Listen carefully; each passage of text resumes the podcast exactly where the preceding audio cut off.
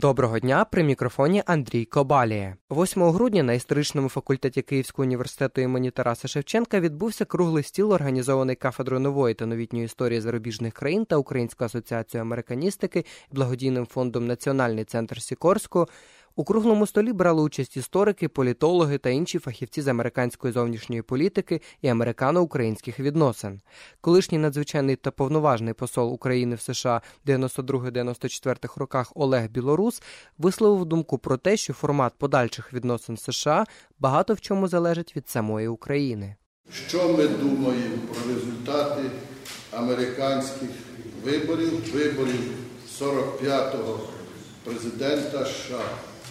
І тут мені приходить на пам'ять вислів великого президента Америки Джона Фіджералда Кеннеді, який, звертаючись до молоді, бо ми тут всі молоді, який закликав, не питайте мене, що Америка зробила для вас. Питайте себе, що ви робите для Америки. І з цією формулою ми повинні підійти і до себе.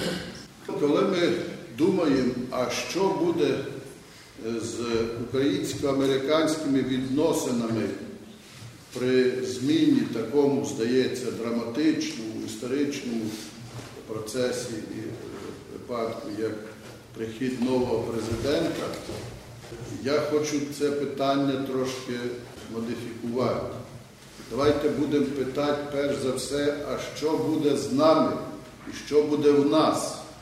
Чи ми будемо терпіти і подалі фінансово-олігархічну владу, фактичну владу фальшивих грошей, чи ми все-таки станемо на шлях реального демократичного розвитку, реальної свободи підприємництва економічної демократії, як рівноправного доступу всіх громадян до національного ресурсного пулу на правах конкурентності, ефективності, чи ми будемо терпіти цю ракову пухлину корупції, яка підриває саму суть нашого суверенітету і державності.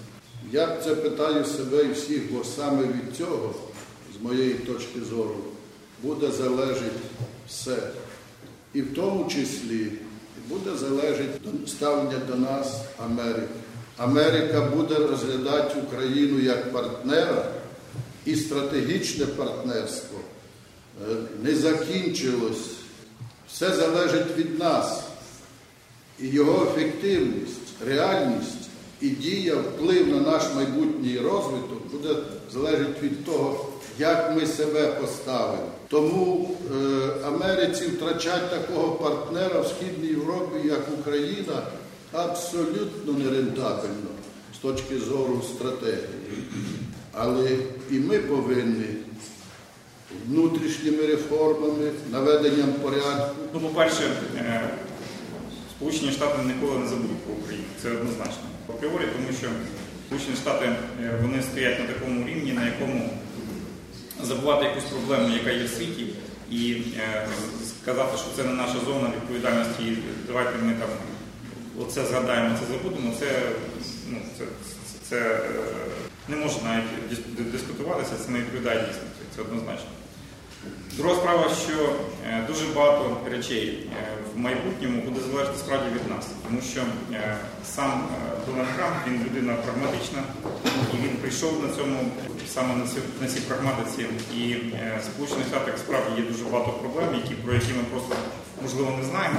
Є дуже багато проблем, які, про які ми може не задумуємося, але на які саме середній клас і той, який становить кістяк тих, хто голосував за Трампа, вони це дуже добре розуміють, дуже добре е, розуміють, що треба е, якось від тих всіх геополітичних моментів, на які е, робилася ставка американською адміністрацією в минулому, має бути якось скоригована в першу чергу на саму Америку. Давати гроші в країну, де є корупція, і не не мати можливості прослідкувати їхні їхні витрати, це зрозуміло абсурдна ситуація.